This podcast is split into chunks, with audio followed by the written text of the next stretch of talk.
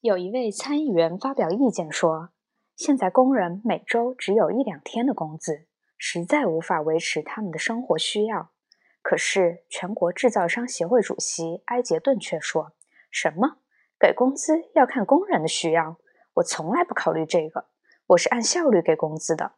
至于社会福利之类，本人是作为宗教事务来处理的。”无疑，他认为自他自己已经尽了责任了。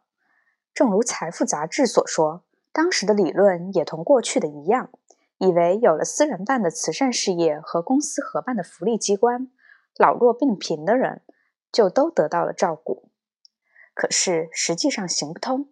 大萧条一方面使要求使要求救济的人数倍增，另一方面又使救济金的来源陷于枯竭。一九三二年，私人捐款锐减。只占救济金支出总额百分之六，于是便有三千万人左右要依靠公办福利事业照顾了。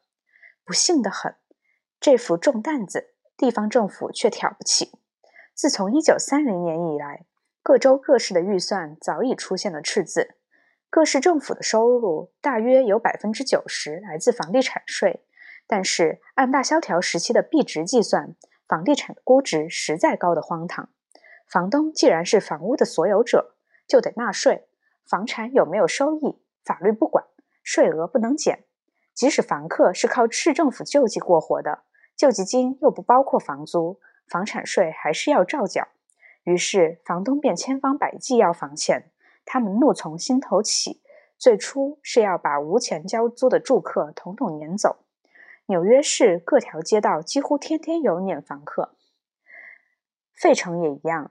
多家踟蹰街头，因而小女小女孩们竟编出一种新游戏，名曰“撵房客”。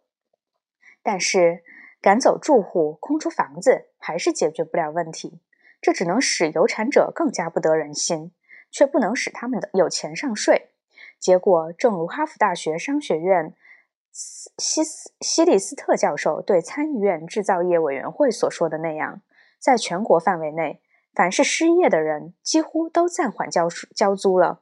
各市区和郊区欠交房款、欠交房地产税有百分之二十到百分之三十。城市少了这笔收入，便削减公用事业，于是道路失修了，人行道残破不堪。冬天冰雪在途，无人清扫。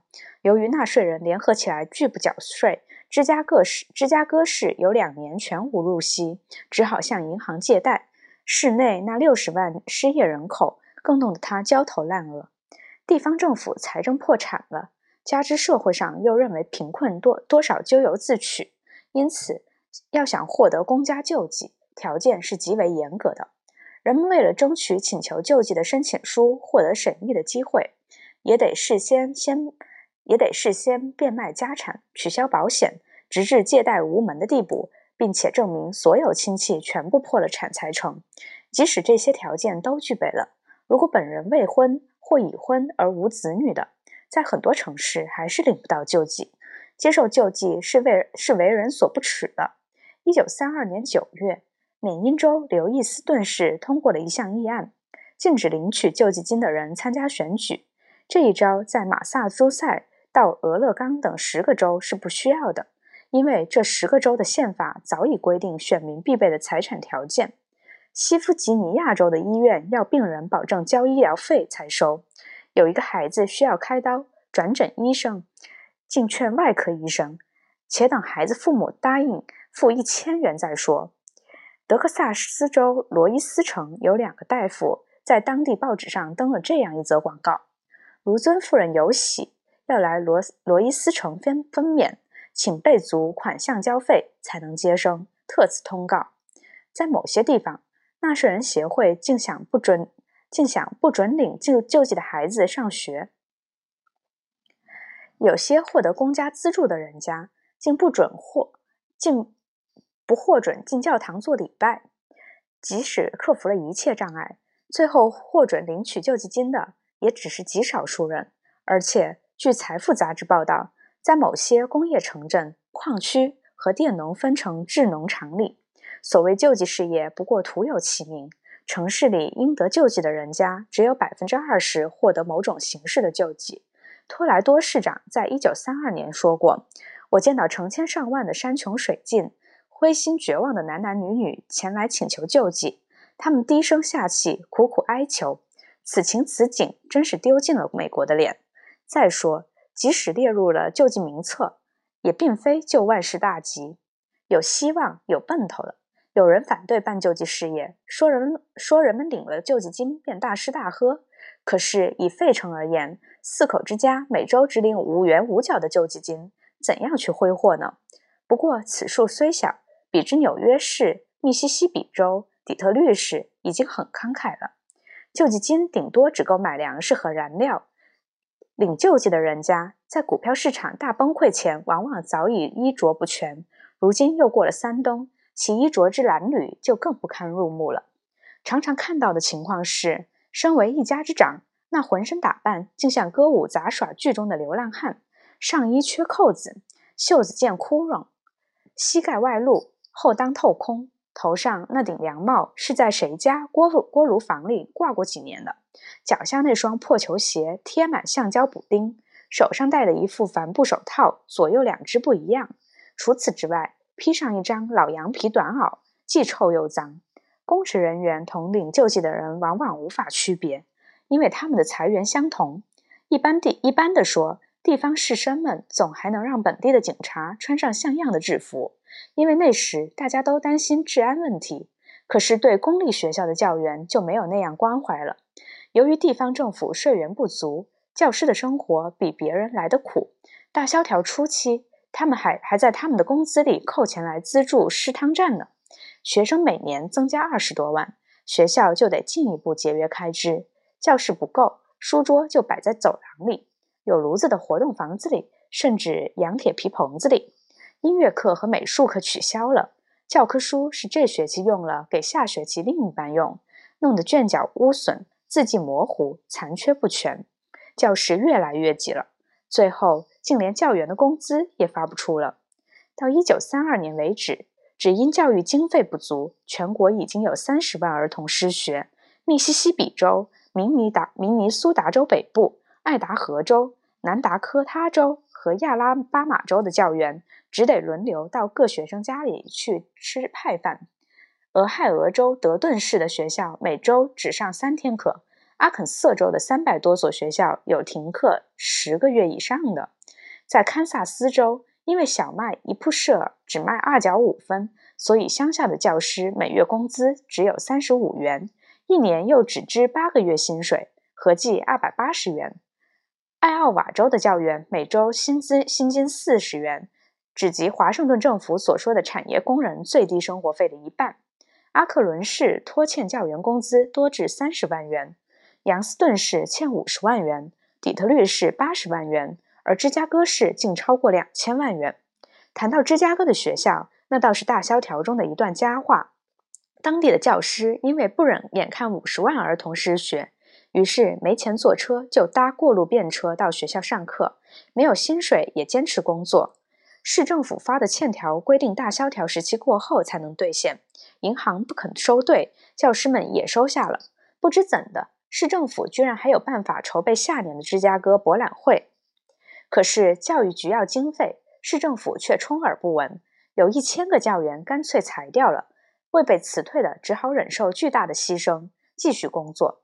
在全市一千四百个留用教员中，有七百五十七有七百五十九个被房东撵走，他们拿保单借支了一百一十二点八万元，并向高利贷商人借了二十三点二万元，年息是百分之四十二。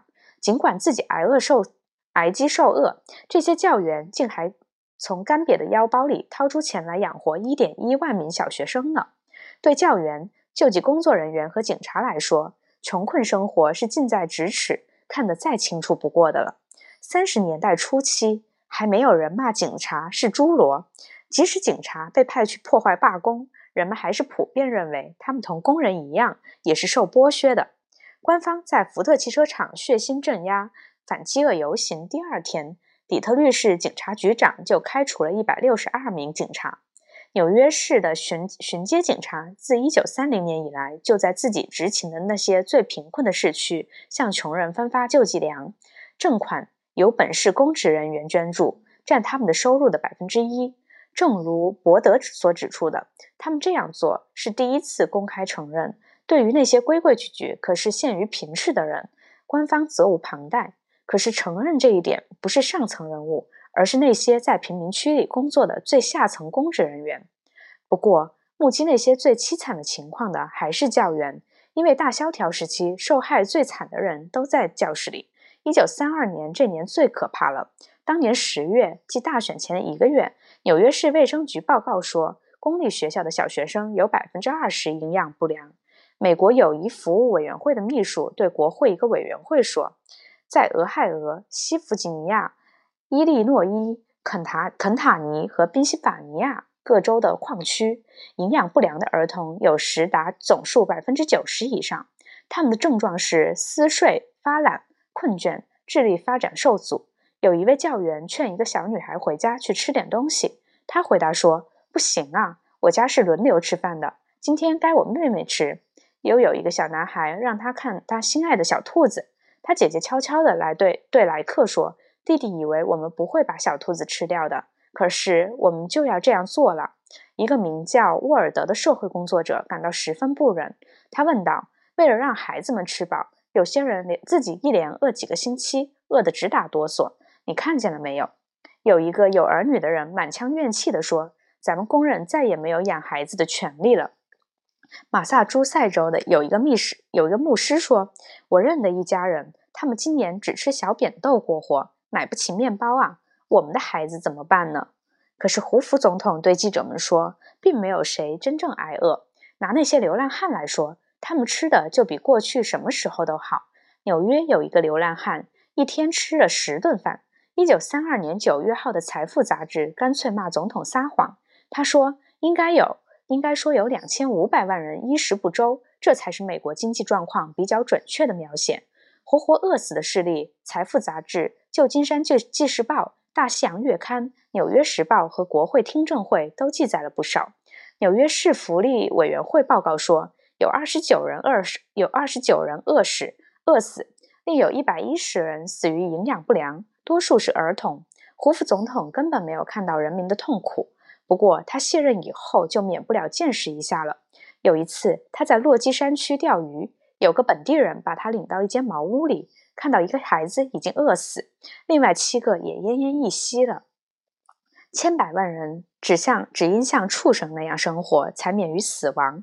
宾夕法尼亚州的乡下人吃野草根、野草根、蒲公英；肯塔基州的人吃紫罗兰叶、野葱、勿忘我草、野莴苣，以及一向专给牲口吃的野草。城里的孩子的妈妈在码头上徘徊等待。一有腐烂的水果、蔬菜扔出去，就上去同野狗争夺。蔬菜从码头装上卡车，他们就跟在后边跑。有什么掉下来就捡。中西部地区一所旅馆的厨师把一桶残羹剩炙放在厨房外的小巷里，立即有十来个人从黑暗中冲出来抢。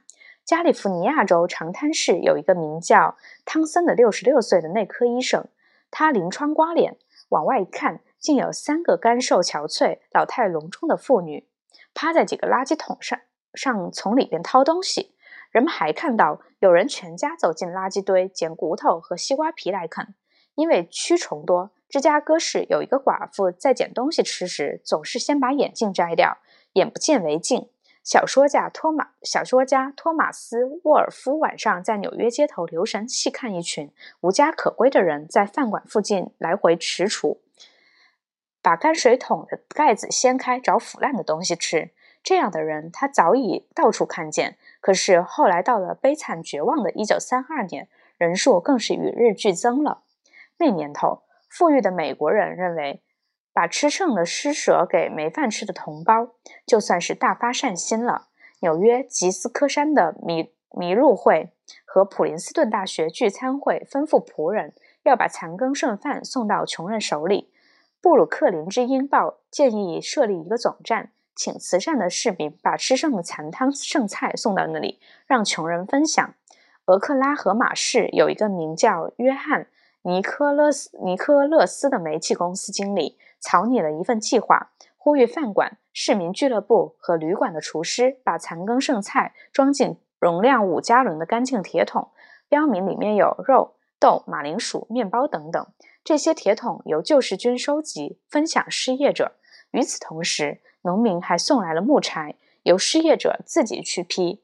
这位经理给陆军部长赫尔利写信说：“我们预料有些不值得照顾的人有时也会来找点麻烦，但是我们不必必须不怕麻烦，因为只有这样，那些值得照顾的人才能得到照顾。”赫尔利认为这个主意很好，力劝政府采纳。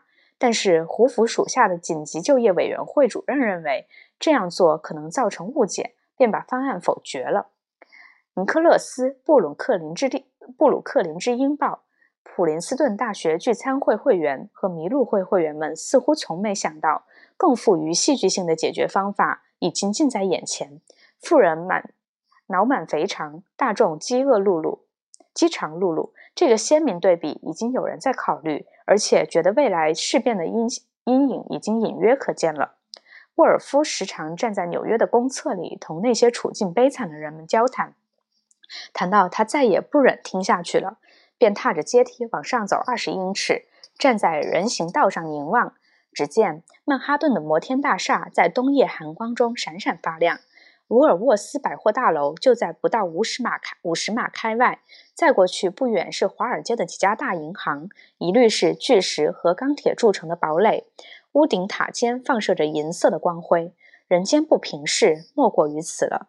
这边是悲惨万状的地狱，那边一条马路之隔就是一座灯火辉煌的高楼，伫立于凄然的月色之中。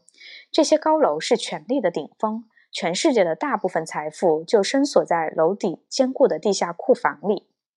逆境一来，美国人向来是要寻找替罪羊的。一九三二年初，沃尔夫等人就集中火力对下曼哈对下曼哈顿区的那些财阀攻击开了。这些替罪羊是又肥又好摆布。回想二十年代，美国的金融家和工业家曾经是全国有口皆碑的英雄。不过，哈佛大学教授李普利早已向柯里芝总统提出过警告。他说：“有这么一些东西在威胁美国的经济，耍手段、玩把戏、甜言蜜语、胡吹瞎说、欺蒙哄骗。可是，柯里芝是不相信这种高喊大难临头的预言家的。正如施莱辛格后来所描写的那样，足足九年之久。”政府对待工商业家的态度，竟好比他们已经发现了什么点金石，能把资本主义那种很不稳定的局面一变而为永恒繁荣的局面。梅荣当年曾经名噪一时，大家说他是亚历山大·汉密尔顿以后最伟大的财政部长。美国商业月刊说，美国企业家是全国最有力量的人。可是到了证券市场崩溃三年之后的今天，孩子们却唱起了这样的歌来了。梅荣拉响汽笛，胡佛敲起钟，华尔街发出信号，美国往地狱冲。不过这首歌，金融巨头们是听不进去的，他们依然鼠目寸光，盛气凌人，脱离实际。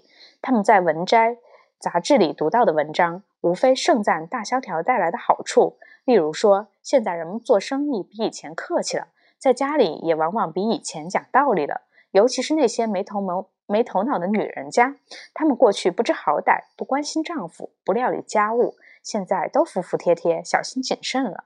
一位共和党的新泽西州州长候选人给选民带来的好消息：繁荣太过分，就会败坏人民的道德品质的。据报道，有人建议杜邦家族的某成员出钱举办星期天下午的广播节目，他拒绝了，因为他认为。星期三、星期天下午三点钟，人人都在打马球，没工夫听。摩根说：“如果消灭了有闲阶级，那就是消灭文明。文明。我所说的有闲阶级，是指雇得起一个佣人的家庭。这种家庭全国有两千五百万或三千万个。人们告诉他，据人口调查，全国家庭佣人总数还不到两百万。他似乎感到吃惊。不过，人们觉得摩根不了解实情。”本来不足为奇。正如李李普曼所写的，美国工业界和金融界的许多领袖人物，已经从我国历史上最有影响、最有权威的高峰一落千丈，落到了最不堪的境地了。一九三二年这一年，美国百分之六十五的工业掌握在六百家公司的手里，仅占全国人口百分之一的人拥有了全国财富百分之五十九。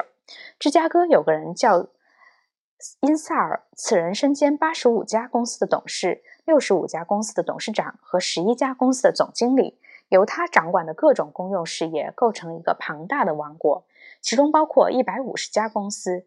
有五万雇员为为三百二十五万顾客服务。一九三二年元旦那天，他所拥有的证券市值在三十亿元以上。失业的人们在瓦卡大道低处烧火取暖，仰望着那高耸入云的因萨尔大楼，对一些记者感叹说：“为什么那个老头不能帮我们一点忙呢？”这个老头实在无法帮忙，因为他有他自己的难题。他那个由控股公司构成的金字塔式的王国快倒塌了。不消几天，成千上万的芝加哥人就要听到一个惊人的消息：他们手里那些因萨尔公司的股票下跌到只有一九三一年原价的百分之四了。因塞尔由三十六名保镖护卫着，日夜奔走，力图挽回颓势。可是这年四月，他那两个投资信托公司就被宣布破产，宣布破产了。六月，他因欠下六千万元的债，逃往欧洲库克县的大陪审团。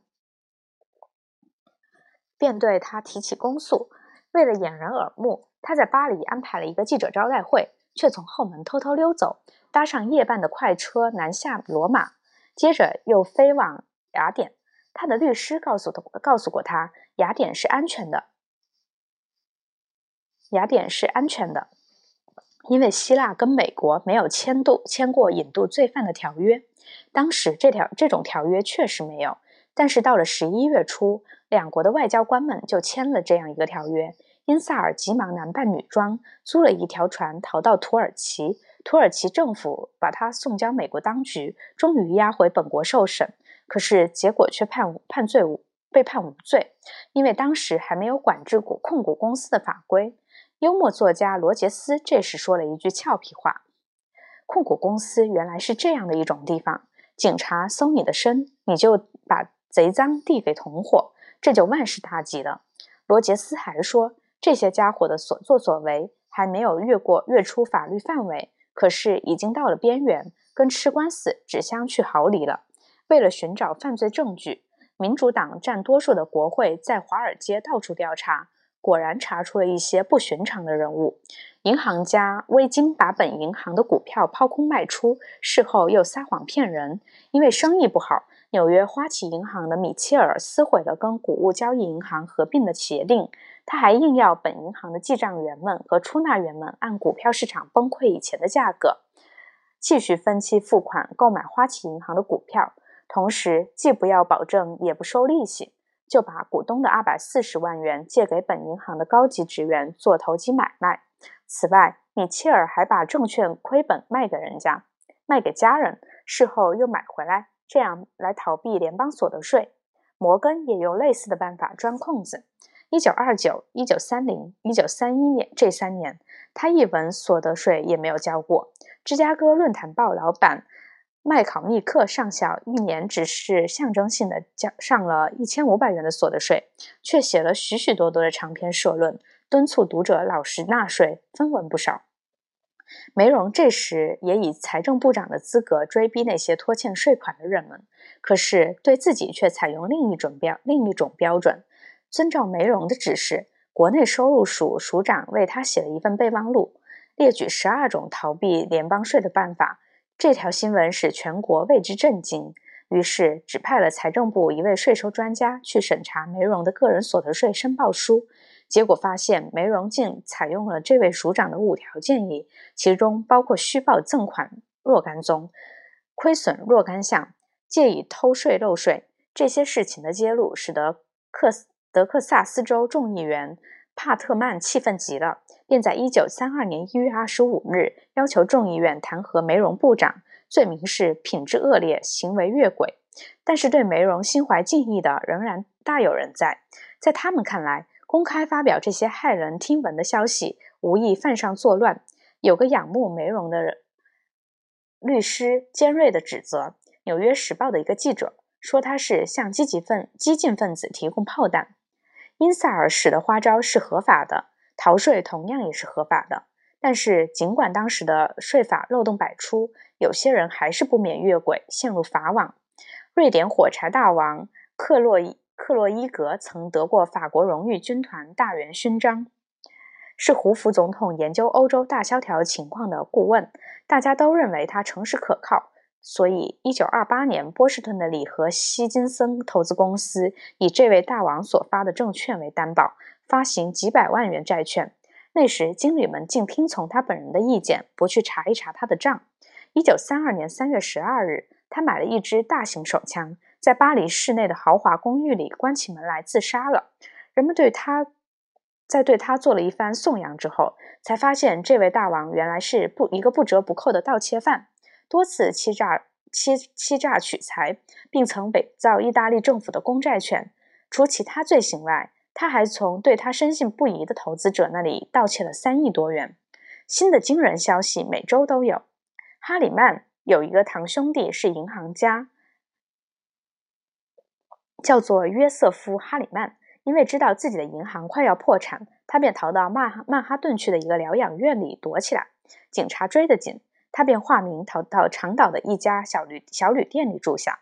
可是那所市的警察还是找到了他。哈里曼拿一把刀插进自己的肋部，肋部，但自杀未遂。他终于因伪造银行账簿和滥用银行款项坐了两年牢。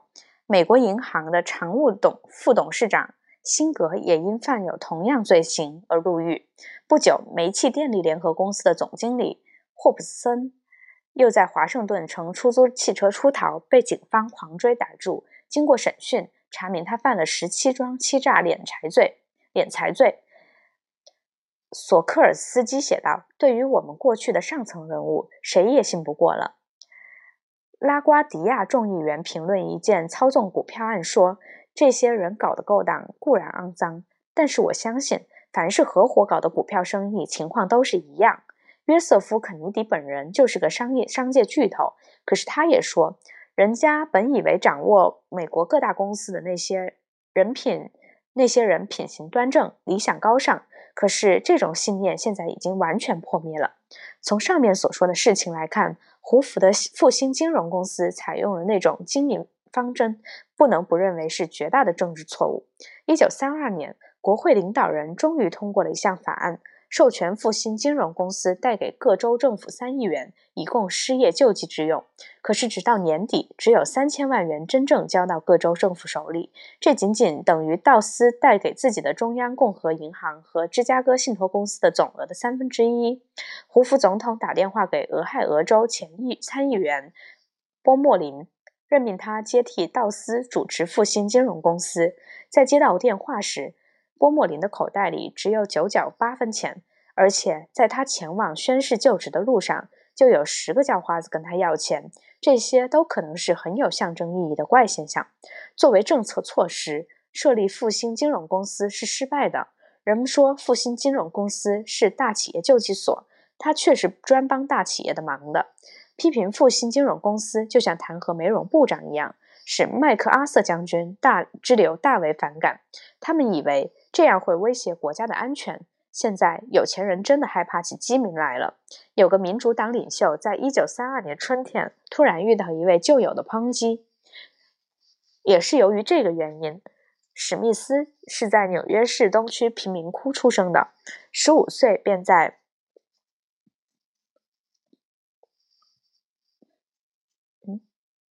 好像读错了，嗯，等我一下。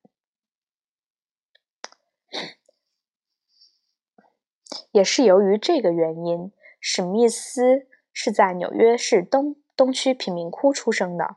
十五岁便在富尔顿鱼市场当收款员，后来在坦慕尼俱乐部活动，青云直上，当上了纽约州长。一九二八年，史密斯同胡佛竞选总统失败，罗斯福当选继任州长。史密斯后来说：“我离开奥尔巴尼市以后，因为在州长官邸已经住了六年，一号大道我看不顺眼了，便搬到五号大道。房租每年一万元。证券市场大崩溃后，史密斯仍然有自己雇佣的司机，天天坐着一辆高级轿车在曼哈顿区跑来跑去。他是好几家银行和保险公司的董事，金融巨头们的密友，帝国大厦的董事长。他再也不是穷小子了，地位社会地位高了，因此得意洋洋。谁也没想到，一九三二年四月七日星期四，在全国联播节目里，突然听到了这样一个声音：罗斯福的热情、洪亮、充满信心的声音。这位州长谴责胡福总、胡福政府，说政府专门救济大银行、大企业。他嘲笑那些肤浅的思想家，说他们不懂得怎样去帮助农民。他说，在这个不幸的时代，我们要制定出一些计划来，把希望重新寄托在那些压在经济金字塔金字塔底层、被人们遗忘、被人遗忘了的人们的身上。